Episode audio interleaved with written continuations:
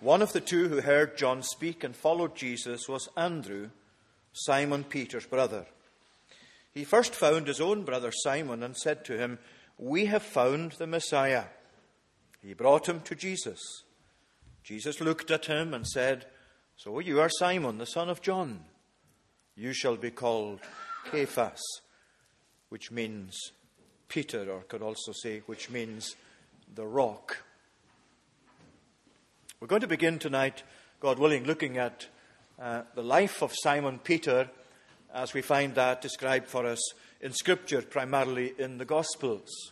And there are so many fascinating things about Simon Peter uh, that bear uh, study that we find such a variety of experiences and a variety of characteristics, indeed, about this man that he proves in many respects to be such a fascinating character in the descriptions of Scripture.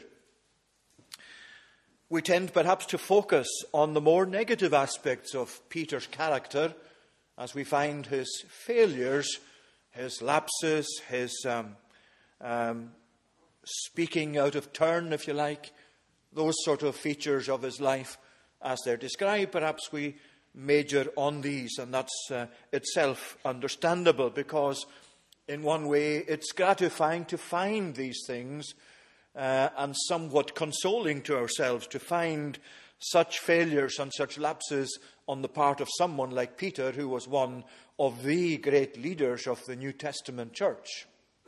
Because it really reminds us that uh, there is no one perfect as a disciple not even the apostles and not even Peter, one of the most prominent apostles. But there are so many aspects of Peter as a man, as a disciple, as a servant of Jesus that are positive emphases in Scripture as well. Here's a man who is absolutely committed to the Lord most of the time, apart from what we read of his denial. Here's a man who has a natural uh, tendency to speak out for the Lord. Here's a man who's full of energy for the Lord, an energy which at times really needs to be curbed. Here's a man who uh, is brought before us in the scriptures as ready to defend his Lord, even sometimes drawing the sword to come to the Lord's physical defense. But all of these natural characteristics in Peter, as well as the spiritual learning that he needs to uh, engage in, they're all part of our study of Peter's life. And it's as you see his life developing, as the scripture brings out these characteristics, that you find so much that is useful for ourselves in terms of uh, telling us or giving us an insight into what is a disciple of Jesus. What do you do when your discipleship sometimes stutters and even fails. How then do you anticipate the Lord dealing with that? What does it mean to actually come and make a confession of Jesus in the presence of other people the way Peter did? How do we feel when the scripture uh, gives us the assurance that we are the, indeed disciples of Jesus? When the word of Christ comes into our hearts to say, you are indeed one of mine, but you need to deal with certain things yet before you're perfect. They're all features of the study of Simon Peter in the scripture. And of course, one of the main things that we'll come across again and again and, uh, uh, and build up as we go along, God willing, is how the grace of God harnesses and shapes and directs the qualities of this man and actually deals with the, the rough side of him as well, if you like, so that uh, things become much smoother than they are in the beginning of his discipleship. Where the rough edges of his life are dealt with by God, by Jesus, by God, so that he comes more and more as he's sanctified by the grace of God. He turns out to be the great leader that you find in the early chapters of the book of Acts. And all of that is down to the grace of God and its power, in its purpose in his life. There are two things here as we look at this first study of Simon's introduction to Jesus, Simon being introduced to Jesus Christ. First of all, we'll look at how he was brought to Jesus, because that itself forms a part of the passage. And then, secondly, we'll look at Simon's experience in meeting Jesus, uh, how Jesus spoke to him particularly, and what he said about him. Uh, how, first of all, how Simon was brought to Jesus. And in fact, that is as much to do with Andrew as it is to do with Simon Peter himself, because Andrew plays such a major part in the way that Peter was brought to Jesus and then from that came to know Jesus for himself. And in Simon being brought to Jesus, the two things within that we can look at briefly are first of all, Andrew's own enlightenment, and then secondly, Andrew's evangelism. His enlightenment, first of all, comes from the way that he began as a follower and as a disciple, or a pupil, if you like, of John the Baptist. Because we're told there that these two disciples of John the Baptist heard John saying this about Jesus Behold, the Lamb of God, or earlier on in the passage, the Lamb of God who takes away the sin of the world. And when the two disciples, they began then to follow Jesus, one of them was Andrew. So Jesus turned round and he saw them following and, they said, and he said to them, What are you seeking? Now, there's a question. There are two disciples having turned from, if you like, the Old Testament discipleship of John, and now coming to be followers of Jesus. And Jesus instantly turns round to them and saying, What's the purpose of this? What's the meaning of this? What is it you're seeking? And there's a fascinating interaction between Jesus and themselves, full of the theology that John then expands on in the remainder of his gospel. Because as they hear this question put to them, they then said, um, Rabbi, where are you staying? In the older version, it's where do you abide? Now, that's one of the great words of John's Gospel abiding or staying, because John uses it in terms of our discipleship and our connection with Jesus and the need to abide in Jesus and to abide in his love. But here is the way in which it's put What are you seeking? And then they say, Where are you staying? Where can we find your dwelling place? And then he says, Come and see. So they came, they stayed with him, that day. And from then on, Andrew began to look for others to bring to Jesus. It was that particular episode that convinced him this was the Christ.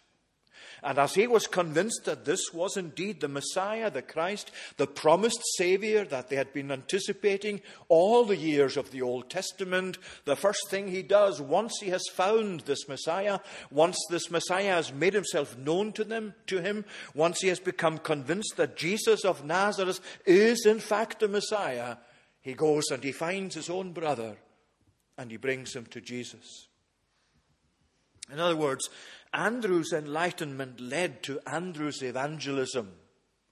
And that's one of the great points of discipleship, not just in studying the life of Peter, but in the whole theme of discipleship in the Bible. We become disciples of Jesus, followers of Jesus, pupils of Jesus, not to keep all that learning to ourselves, not so as to internalize our experience and leave it there. It has to have an avenue by which it reaches out to other people.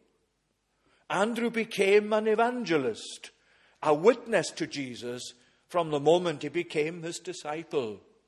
Isn't there something in that for you and for me tonight? Are we trying to keep our discipleship hidden? Is there something in our experience of Jesus and being convinced that he is indeed not only the Messiah, but our Savior, my Savior? And if he is, then this is our responsibility, this is our privilege. And this is what we as a congregation seek to do in different ways. As we have come to know exactly who this is, what the import of his life is, this Jesus. So we seek to reach out to make it known to others. That's the whole point of evangelism. That's how we, um, that's why we do it. We don't do it in exactly the same way But that's the rationale behind so much of what this congregation is doing. Indeed, you could say all of what this congregation is doing, whether it's in Sunday school or even in creche or parent and toddler, whether it reaches through into Sunday school or Bible class or cabaret or women's groups or whatever it is. It's all about this Lamb of God. It's all about seeking to make known that this Jesus is in fact the Savior as was promised by God all these years. And you see, as he engages in this evangelism, it's really a description of what we would call personal evangelism, isn't it? Here's this man on his own. He, he's not directed by anybody else to do this. He doesn't wait until someone from the church comes along and says, okay, it's all right for you now to go and witness to Jesus and tell other, uh, witness about Jesus and tell others about him. He immediately goes and finds his own brother Simon and says to him, we have found the Messiah. We have found the Christ. We have discovered who this Christ is. He's Jesus of Nazareth, the son of Joseph. But that's who he is. Now, this is interesting uh, because you find it following through into the, the next part of the passage in uh, verse 45, where Philip, we're told there, he found Nathanael. There's something about this man, isn't there? This, um, um, this, this Andrew. He comes and uh, uh, when Jesus goes to Galilee, he finds Philip, and Philip finds Nathanael. So you see the same things repeated in the experience of, of Philip and the first thing Philip does is goes and finds Nathanael and says the same thing to him as uh, Andrew said to Peter, his brother, We have found him of whom Moses in the law and the prophets wrote, Jesus of Nazareth. Nathanael said to him, Can anything good come out of Nazareth? It's a disparaging kind of remark because in Nathanael's mind, nothing of that caliber can come out of Nazareth. It's not the kind of place where you expect someone as important as the Messiah to originate from. But what does Philip do? Well, he says, Come and see. And that links you with what Jesus said to these two disciples of John when they turned and began to follow him. Uh, where do you stay? Where are you staying? Come and see. And it follows through into the way in which Andrew dealt with Peter, to is really bringing him to the Messiah. He's bringing him to Jesus. In other words, he's saying, he's uh, by that doing the same as, as uh, is in the statement, come and see. And indeed, that opens up. It's not something we're going to go into at all tonight. I'll leave it with you for your further uh, study of it yourselves. But this theme of coming and seeing Jesus is so important in John and as you come and see Jesus for yourself, from that, if you like, emanates the whole spirit and work of discipleship. Think of the woman in, uh, in, in, uh, uh, in um, the, the, chapter 4 of, of, of John, the woman of Samaria. She came and Jesus spoke to her at the well, as you know, and revealed himself to her to be, uh, revealed himself to be the Messiah. What did she do? She left her water pot. The primary purpose that she came to draw water was forgotten. She left it there. She discovered something else new water, spiritual living water. So she wanted to go and tell others about it. She went to the people of her own town. And what did she say to them? Come and see.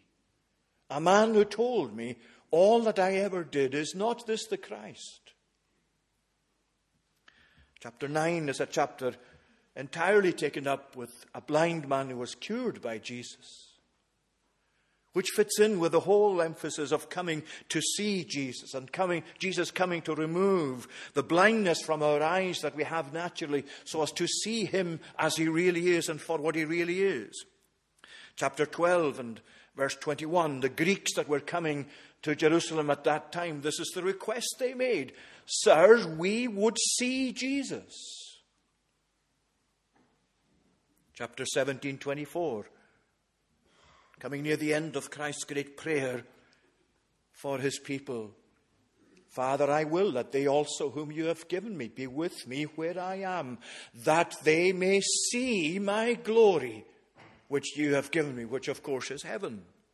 1935.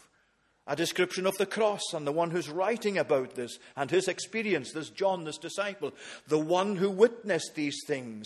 He saw, and now he is bearing testimony to it. He saw the side of Jesus pierced with a spear and blood and water coming forth.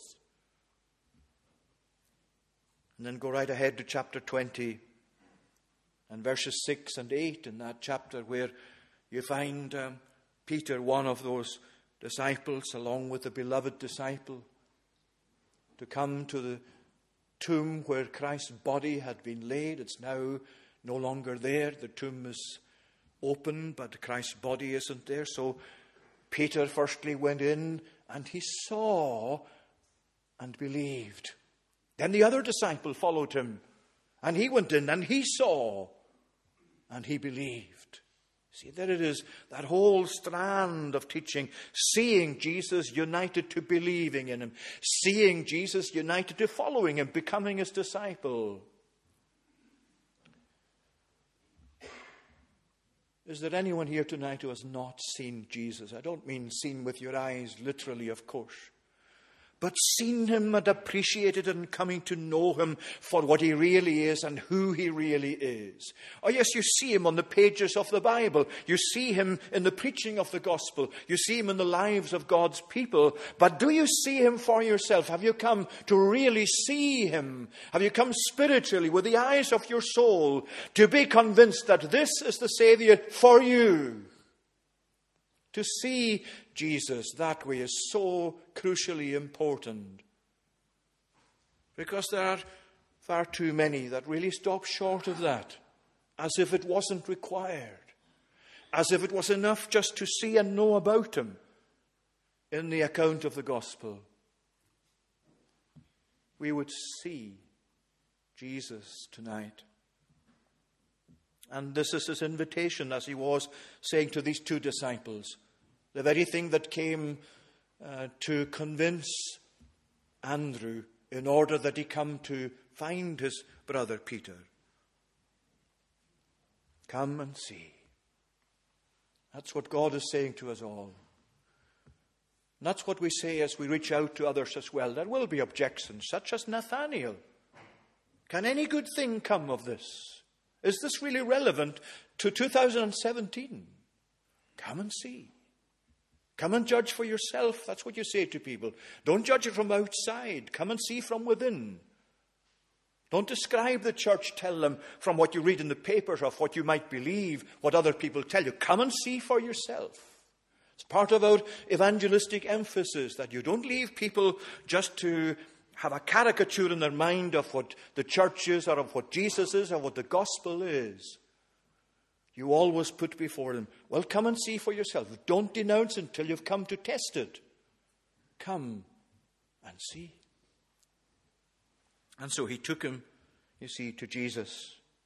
Verse 42 he brought him to Jesus. Well, that too is interesting, isn't it? And it's not just interesting, but it's significant. In our dealings with people and with one another, patiently tactfully, lovingly, kindly. This is our objective. This is our objective to bring people to Jesus.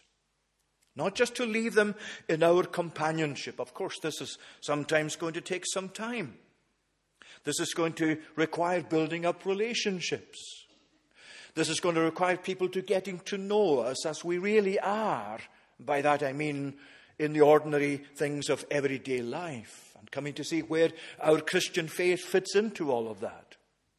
But this is the objective that through all of your witnessing, your speaking, you bring them to Jesus. And whenever we're speaking to people about Jesus, let's always try and bring them to Jesus. Whatever objections we come across, let's try and learn. I know it's not easy, but it's something we have to try and learn to bring them to Jesus Himself, to find out for themselves who He is, what He is like.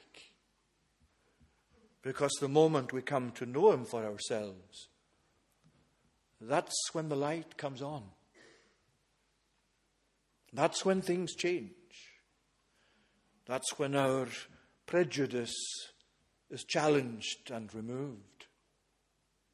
Because we see Him for ourselves, as the people to whom that woman in chapter 4 witnessed, the people of her town as they were streaming across the plains there to come to Jesus after this woman had said, Come and see, they came. And their testimony then was, We now know that this is indeed the Messiah. Why? Because we have heard him for ourselves.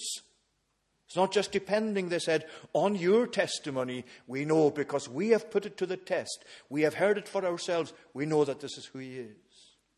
So there's Simon being brought to Jesus and all that's in that in terms of Andrew's role in Simon coming to know Jesus. Andrew's own enlightenment, how he came to be convinced as to who Jesus was. And from that, Andrew's evangelism. He found his brother. He invited him, uh, he, he, he first of all spoke to him and said, We found the Messiah. Explained to him what his experience had been. And then he said, uh, he brought him to Jesus. Secondly, let's look at Simon's experience in meeting with Jesus. Jesus looked at him and said, So you are Simon, the son of John. You shall be called Cephas, which means Peter. Well, there are two things in that as well, briefly. First of all, he was examined by Jesus, and uh, not just examined by Jesus, but in a way that let Peter know that this is exactly what was happening. It's not explained in uh, a lot of words, but when you look at what's there, that's obviously what's happening. Jesus looked at him, and it's actually more to do with Jesus looking into him than it is Jesus looking at him. This is not Jesus just looking at something from the outside. Uh, this is Jesus looking into Peter's soul, into Peter's character. This is Jesus looking into Peter's future, into Peter's discipleship, into Peter and how he needs to develop. And he's saying to him, So this is who you are, Simon. Yes, son of Jonas. I know that. But I'm telling you, from now on, you'll be called Cephas. Now, when you come to Jesus, one of the things that you must expect is that he will look into your soul. You don't come across Christ in the gospel or Christ through the Holy Spirit brought to you and uh, that work going on in your soul, and you don't expect um, anything less than that Christ will actually examine you thoroughly. It's a living examination. And Peter had to learn that inevitably, when you come to Jesus, you're examined or you're, at least you're, you're brought to know that Jesus knows all about you already. That's what's happening with this interview, with this meeting, because Peter is learning right from the very outset that this Jesus that he now comes to know as his Messiah and his Savior is the one that knows everything about him. Peter doesn't really need to tell him. He doesn't need to be concerned that somehow or other some aspect of his character has missed the notice of Jesus and he needs to remind Jesus of this or that that he needs to take account of. It's all known right from day one. And how comforting that is. Nothing in your life is going to catch Jesus out. Nothing in your need is going to be beyond his reckoning, beyond his knowledge, beyond his competency to deal with it.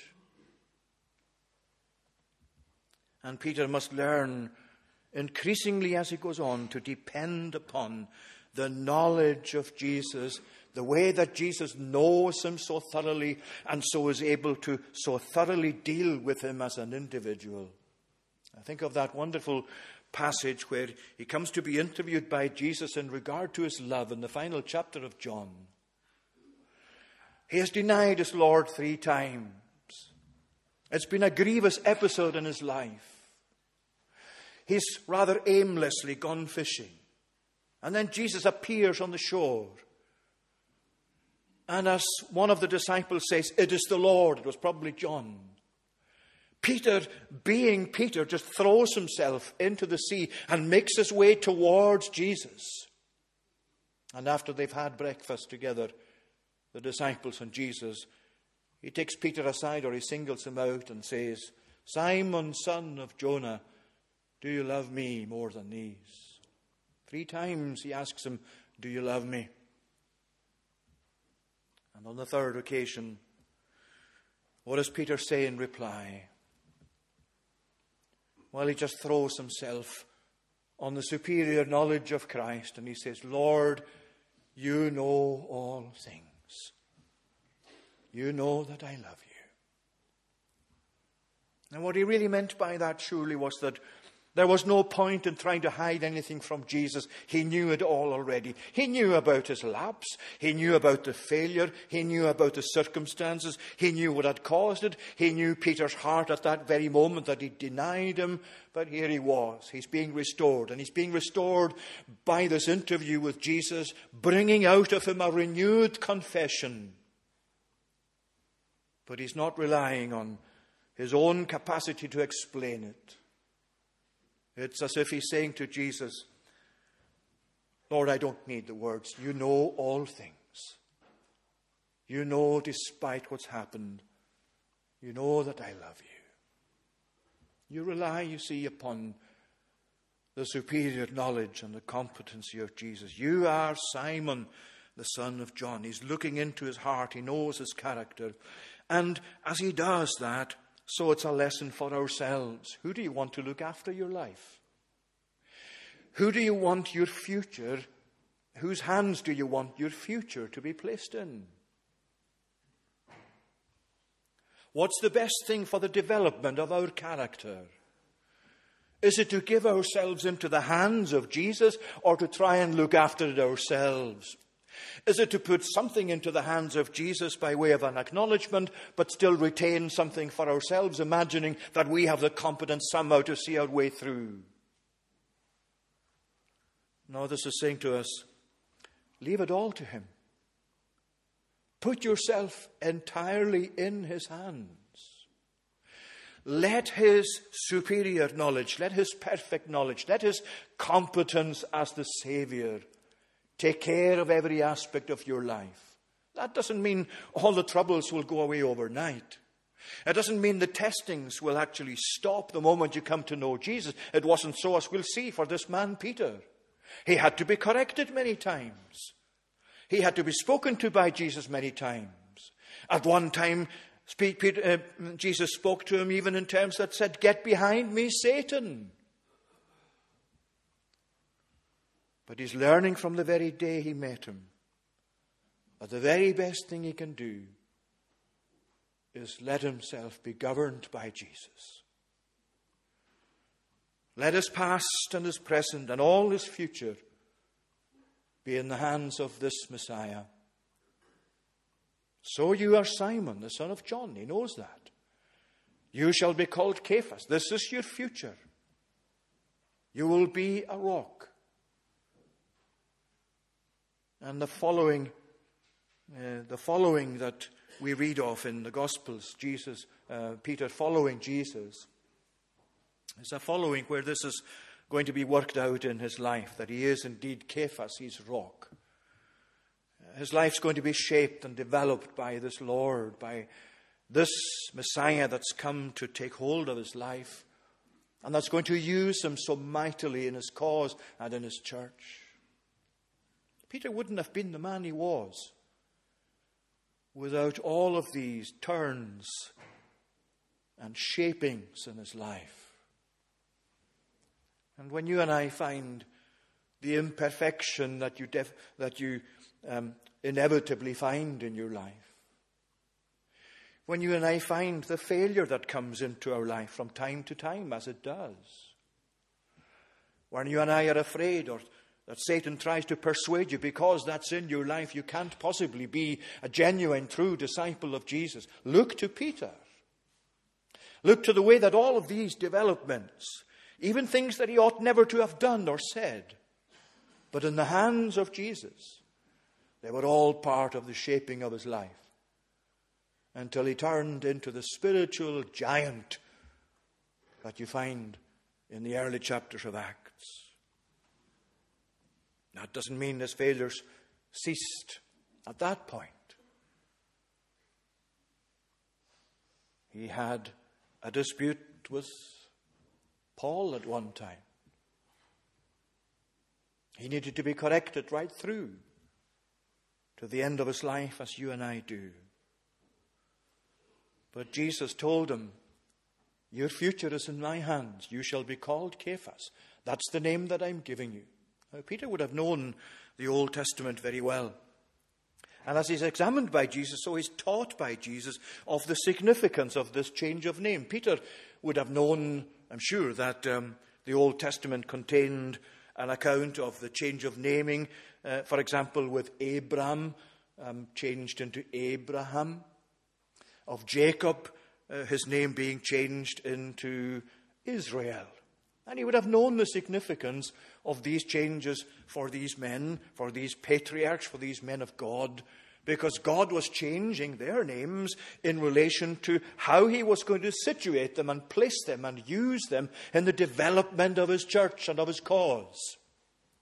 And here is Peter following that saying, hearing Jesus saying, You shall be called Cephas, which means the rock.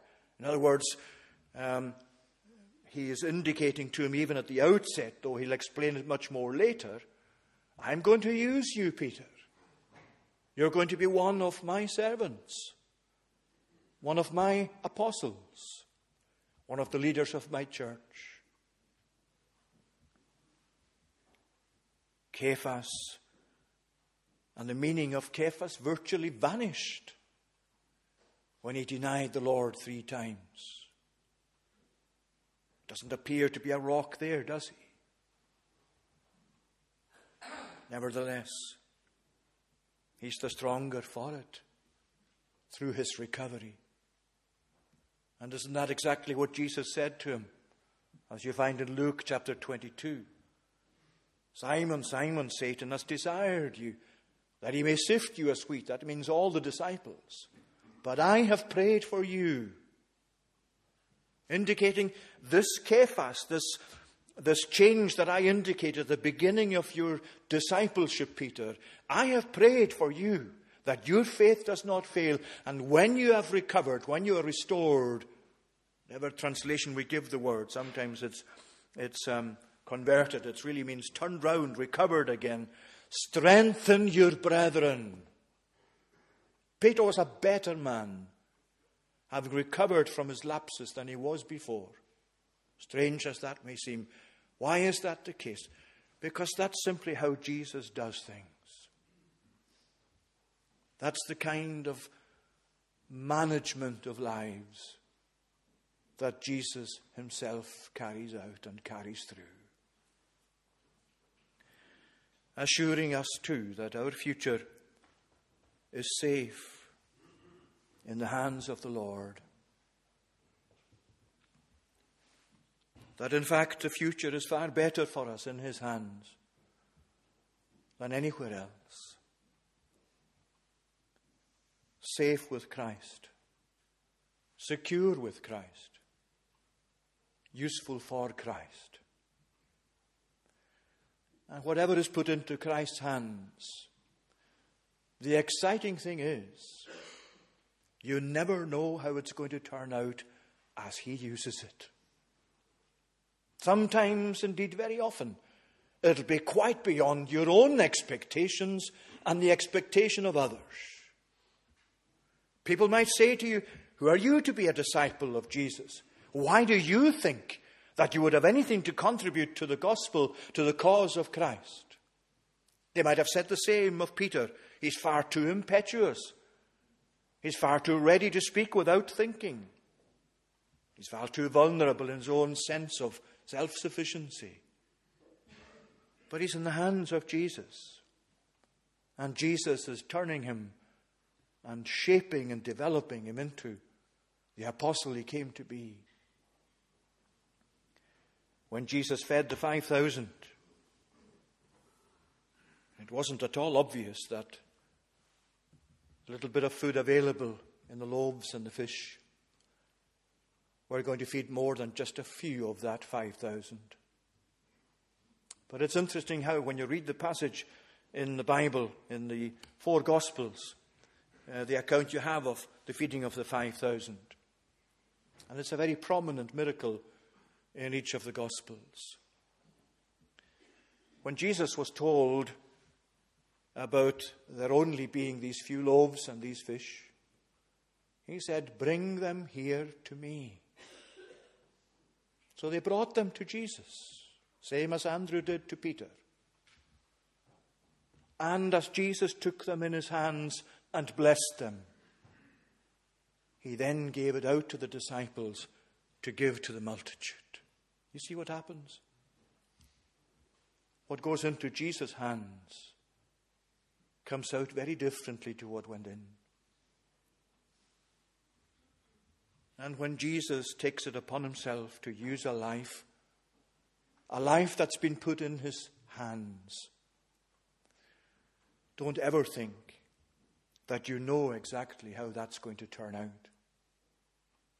Don't ever think that that's not going to result in great things. The exciting thing about being a disciple is you never know how much Jesus is going to achieve through you and by you. And that's why tonight, for you and for me, the best thing possible is that we are in the hands of Christ, that we are disciples of this Messiah, that we are ready to serve Him as He will use us. The obedience is our side of it. How it turns out is the Lord's part of it. And both are important. So tonight, as disciples of Jesus, let's wait upon the same energy that Peter came to know. And tonight, if you're not yet a disciple of Jesus, well, come and see.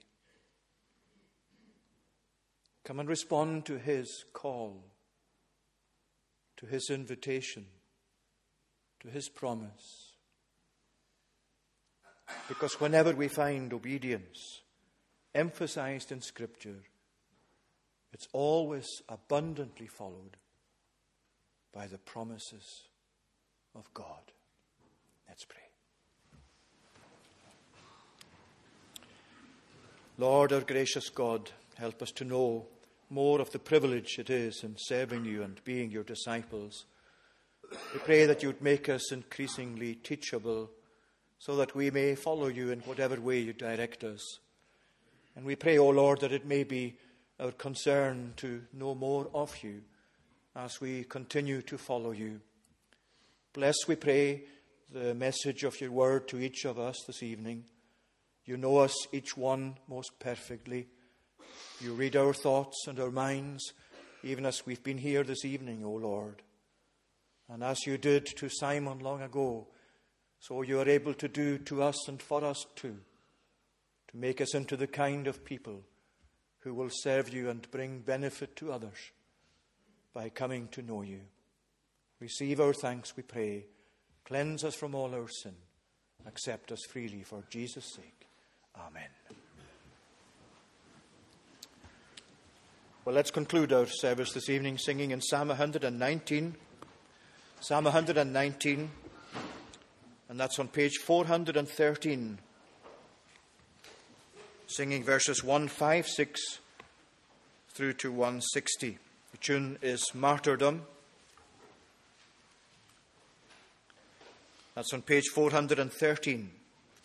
O Lord, both great and manifold, thy tender mercies be.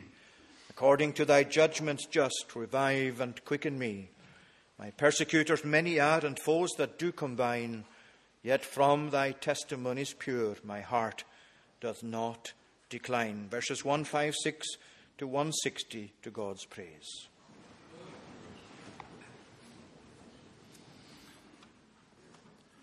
O Lord, both great and manifold,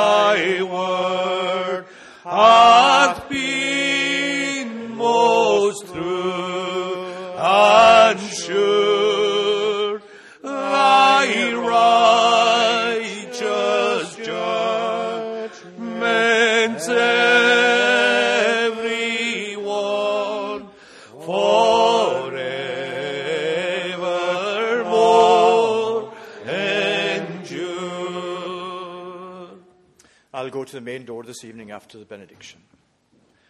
Now may the grace of the Lord Jesus Christ, the love of God the Father, and the communion of the Holy Spirit be with you now and always. Amen.